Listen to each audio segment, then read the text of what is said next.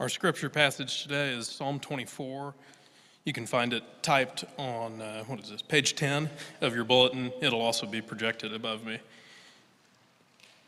The earth is the Lord's and the fullness thereof, the world and those who dwell therein, for he has founded it upon the seas and established it upon the rivers. Who shall ascend the hill of the Lord, and who shall stand in his holy place? He who has clean hands and a pure heart, who does not lift up his soul to what is false and does not swear deceitfully. He will receive blessing from the Lord and righteousness from the God of his salvation. Such is the generation of those who seek him, who seek the face of the God of Jacob.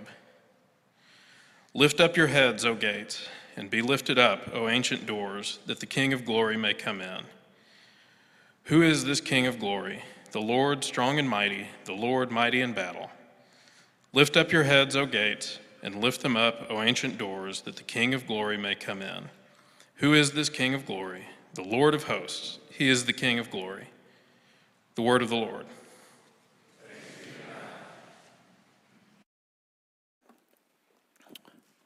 Well, just a couple of things before Bradford comes to preach for us. First is, um, would like to ex- extend a happy Father's Day uh, to those of you who are dads as well. Um, our earthly fathers, even our spiritual fathers, folks that have had influence on us, we give thanks to God uh, for those men today.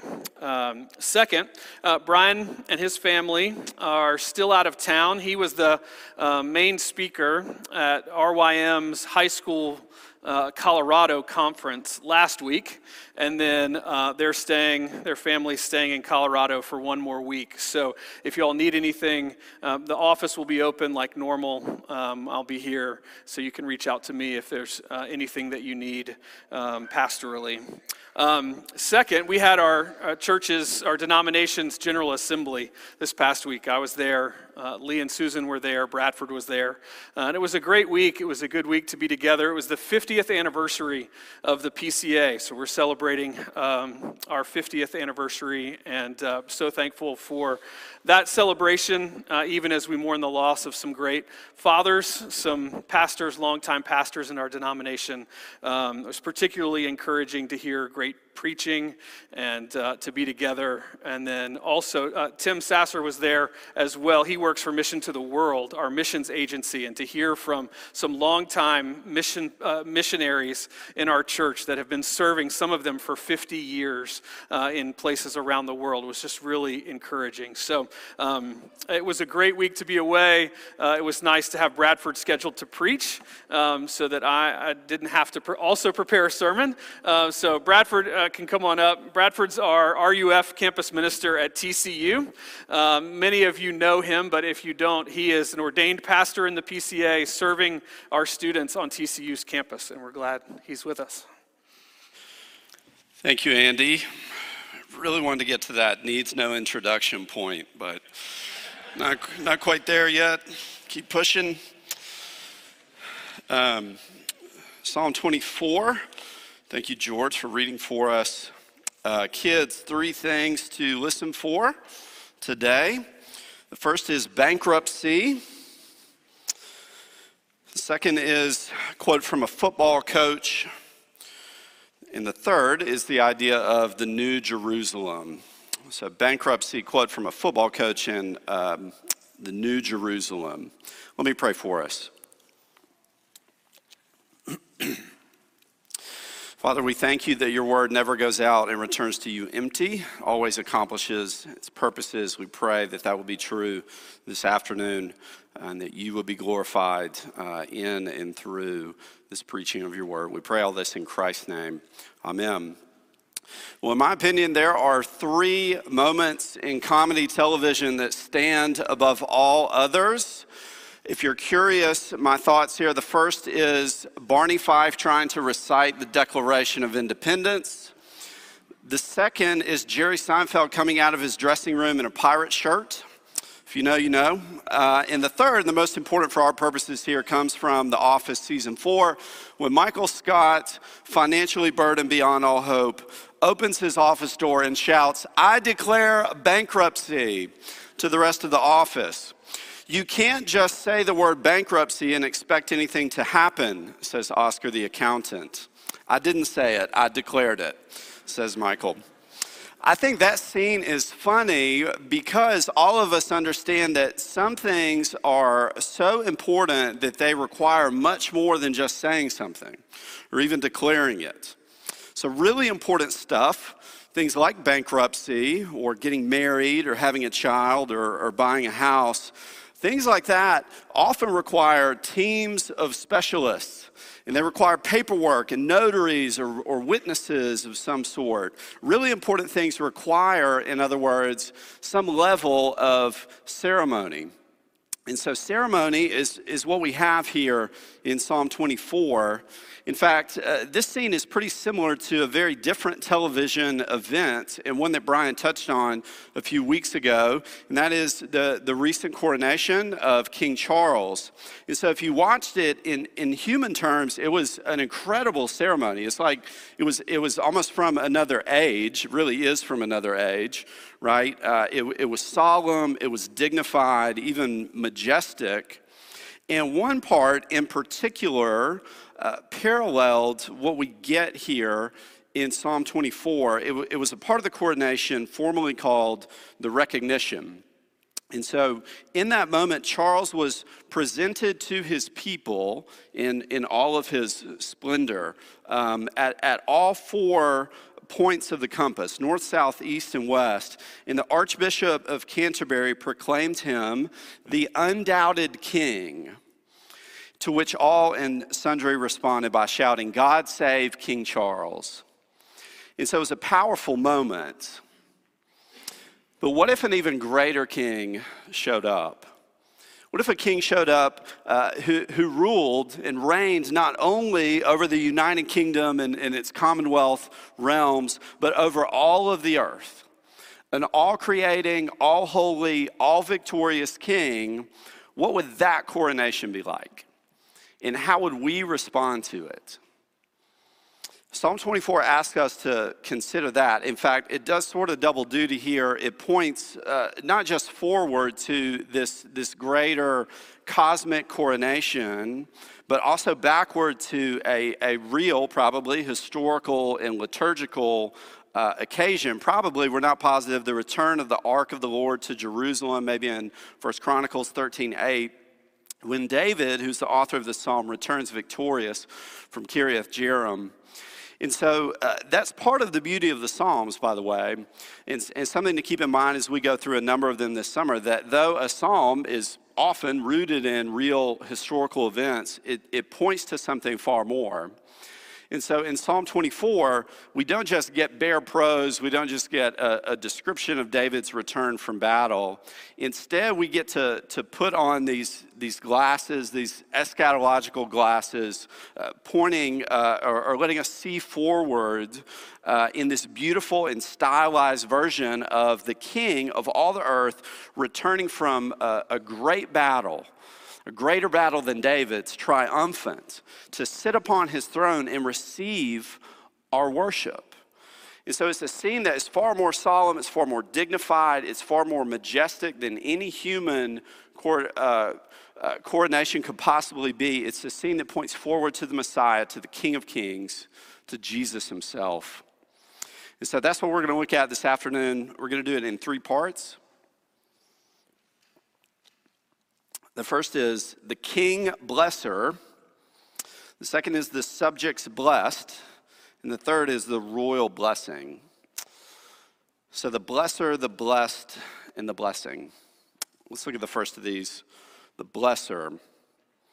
Psalm 24 opens with uh, almost kind of a prologue in, in verses 1 and 2. It says, The earth is the Lord's and the fullness thereof, the world and those who dwell therein. For he has founded it upon the seas and established it upon the rivers.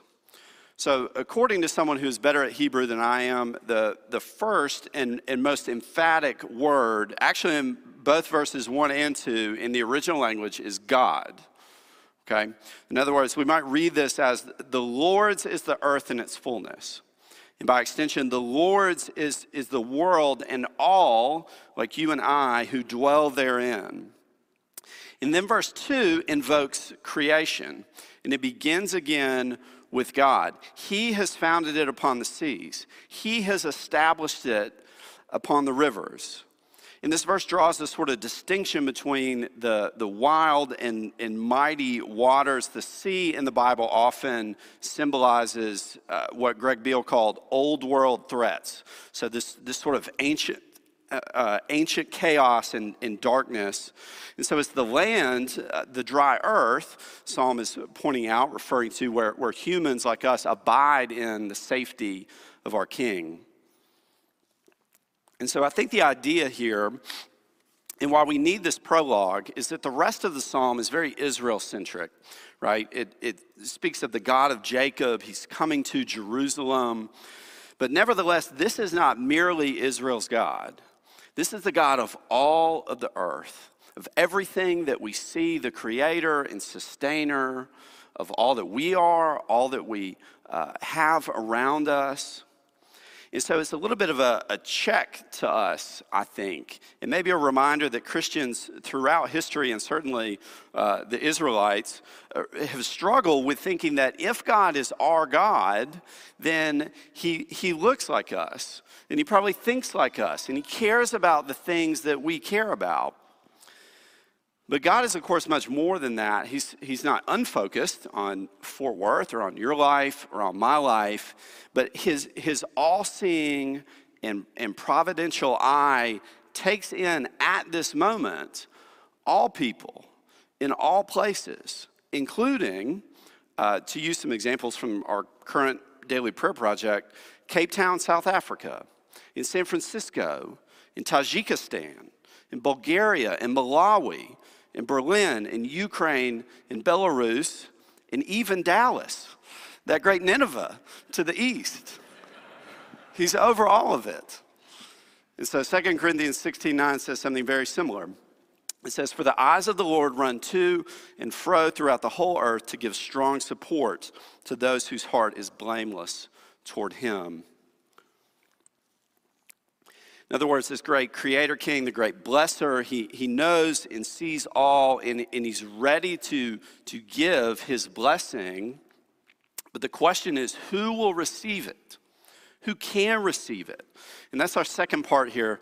First was the king, the blesser, and now the, the subject's blessed. So, verse 3 asks, Who shall ascend the hill of the Lord? And who shall stand in his holy place? So, this is, is worship language. This is one of many pictures in the Psalms that we get of God's people going up to worship the Lord. So, you can think of the Psalms of Ascent. This psalm is not one of those, but it's, it's similar. And Derek Kidner says this about what's pictured here. He says, It is to make a deliberate quest, to mount to a vantage point, to converge on it with other seekers, and finally to stand before the throne. So, this psalm is encouraging us to think about standing before the throne. In other words, this great king that we established in verses 1 and 2, who may come before him to worship and to receive his blessing. It's a liturgical Q&A.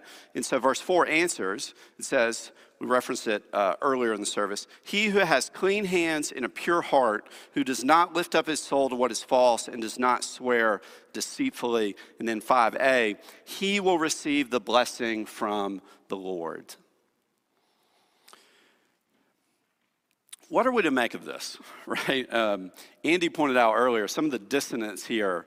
Uh, it's kind of a jarring equation, might make us a, a, little bit nervous. It seems to be saying that the, uh, the perfect king can only be worshiped by perfect people. To which we may ask, what are we doing here today, right? Uh, it, it might make us ask, along the same lines, does it take clean hands and a pure heart to be blessed by the Lord?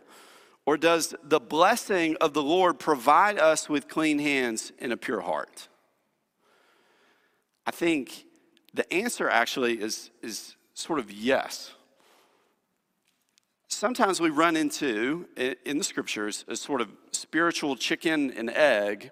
I think that's what we have here, and we have to try to untangle it with, with our best theology. But before we do that, I just want to uh, sit here for just a minute and reiterate what is being said, because I think it's it could be pretty easy to skate over, right? And, and so let's make this ultra clear and ask again, taking verses three and four, question who can mount up in worship and receive the blessing of the King of all of the earth?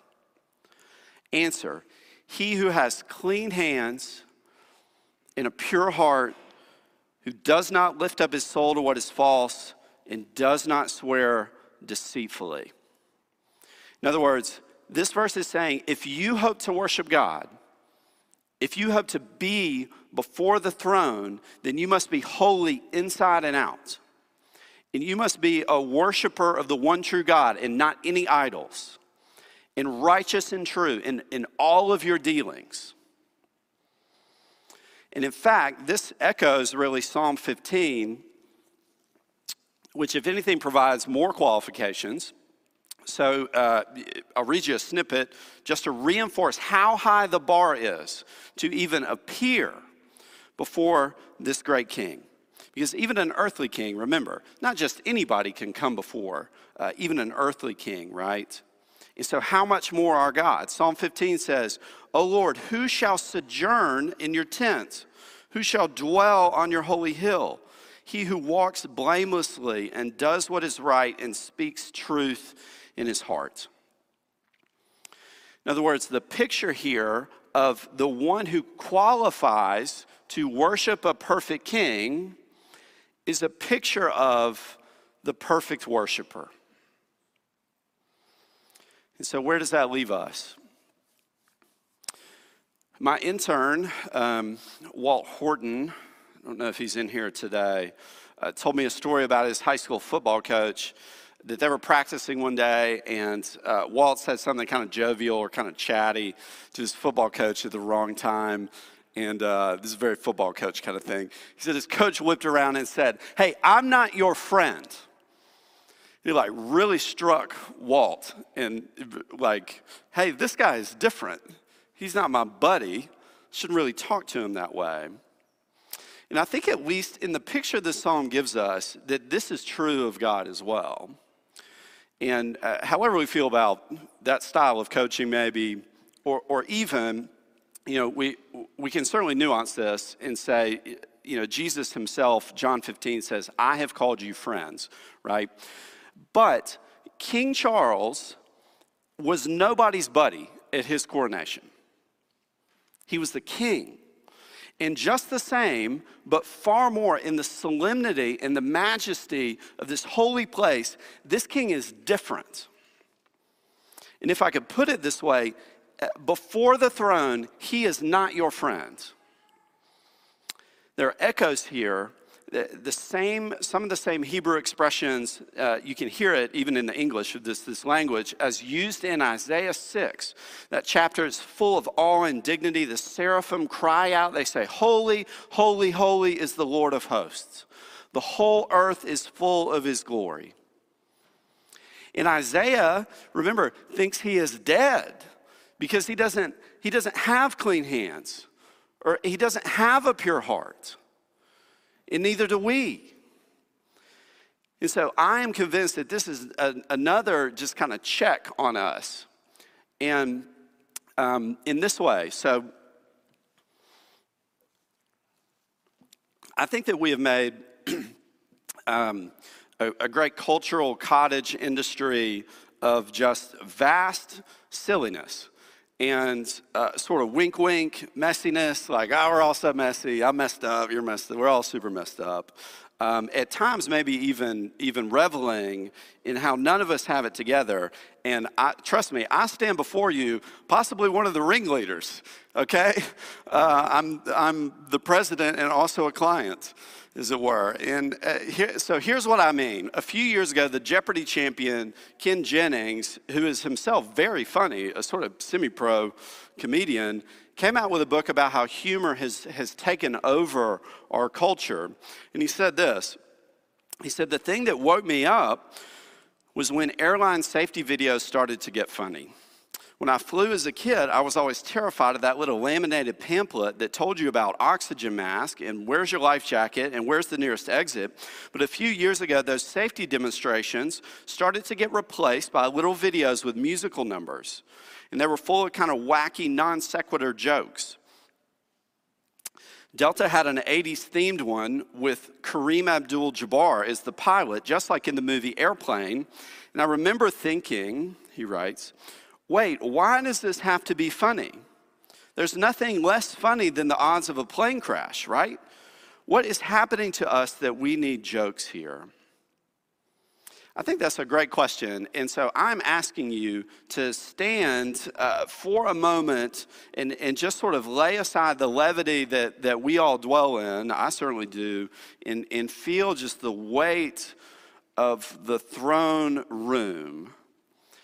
And that we should know that some of the imperfections that we joke about every day would get us killed in his holy, holy, holy presence. But thanks be to God, right? Uh, he, that even though he does not accept worship from sinful creatures, he does accept worship from redeemed ones. And that's what we see in verse 5. If we look closely, verse 5, he will receive blessing from the Lord and righteousness from the God of his salvation. Other translations use the word vindication here. It's, it's, an Old Testament picture of justification by faith, this doctrine that we hold so dear. And this verse is saying, in the presence of the king, by faith, all that the king has is yours. Your worship of him, in other words, your worship of him opens the channel to receive the blessing, the righteousness that you need in order to worship him. Now, uh, is that a chicken and egg situation? Maybe. I don't know. In fact, it reminds me of uh, what my, my seminary professor, Dr. Doug Kelly, wrote in my favorite book on prayer. The book is titled, If God Already Knows, Why Pray? which is a great question.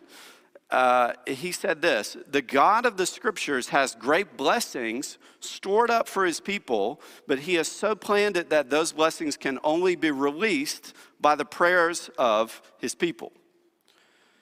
Okay, Think about that for a second. And now I think we can take that as a template and put it on top of what we're looking at in Psalm 24 and say, God has great blessings stored up for his people in worship, but he has also planned it that those blessings can only be released through worship. So I say again, in the presence of the king, all that the king has is yours.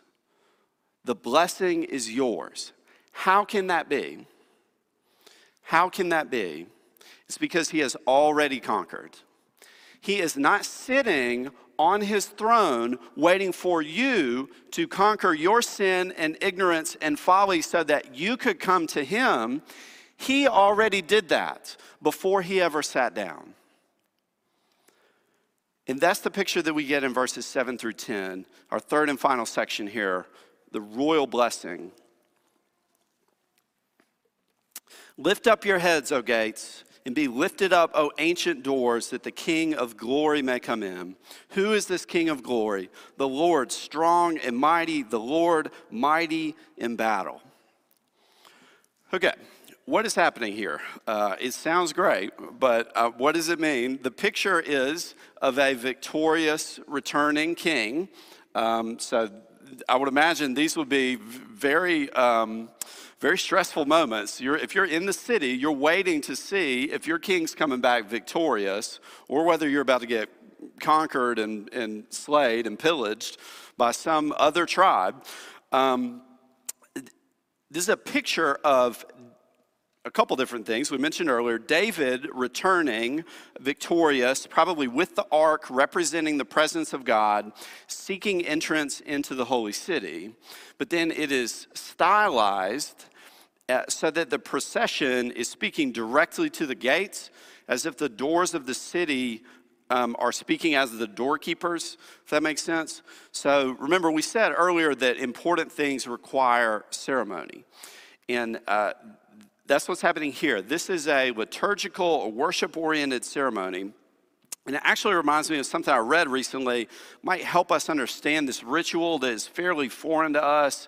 I mean, I know for me, I'm like, well, why doesn't God just open the doors? I don't, I really get it. Um, so, this is a scene from a novel that um, I read a little while ago. It's set in the Napoleonic Wars, and it talks about the ceremony of a captain of a ship called the Leopard coming aboard another ship called La Flèche and so uh, this is in the British Navy at the time, it, it, which was extremely formal, right? And cer- these ceremonies were inviolable, they meant absolutely everything.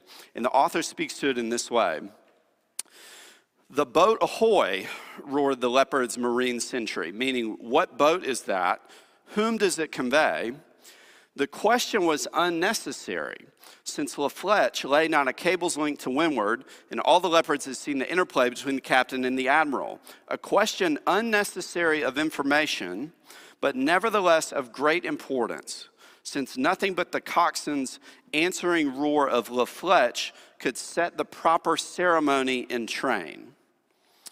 Okay, so likewise, the questions and answers here in verses 7 through 10, and certainly the way that would have played out uh, with David in real life, would have been unnecessary for information, but totally necessary in order to set the, the proper ceremony in train. And so that is why we get this, this majestic back and forth, continuing in verse 9 Lift up your heads, O gates, and lift them up, O ancient doors, that the King of glory may come in. Who is this King of glory? The Lord of hosts. He is the King of glory. Selah. Now, I think um, that there are two kinds of people in this room today dealing with one problem. And the one problem is this uh, if we take this whole psalm, Psalm 24, according to verses 1 through 2, the world that we live in and we ourselves have been made by, created by a great king who not only deserves but requires our worship. And yet, in our sinful and broken selves, we cannot give him the worship that he deserves and requires. And frankly, we struggle to even want to. One author put it this way, speaking of this psalm, actually. He said, I would love to enjoy fellowship with God, to receive his blessing and his righteousness, but I don't have clean hands and a pure heart. And I've often lifted up my soul to falsehood and have sworn deceitfully. If that's the standard for acceptance unto God's favor, I can only hang my head in shame and sorrow. The first kind of person in this room lives full time in, in that state, who has never sought the king's face and received in turn blessing and righteousness and salvation. And if that is you, then I would invite you that, this afternoon to um, open the doors of your heart as it were, in repentance and faith, and, and let the King of glory come in. But more of us, or most of us in this room, have done that. And we have repented and believed, but for any number of reasons, though we live in the city, we don't really feel like this great king is on the throne. Has he really conquered, right? Is he really who he says he is? Maybe you're sitting here today, and you have a, a, devastating medical diagnosis in yourself or in your family. Uh, we certainly know of some of those as, as a church and are praying for you. There are probably others that we don't know about. And you are wondering, is the king on his throne?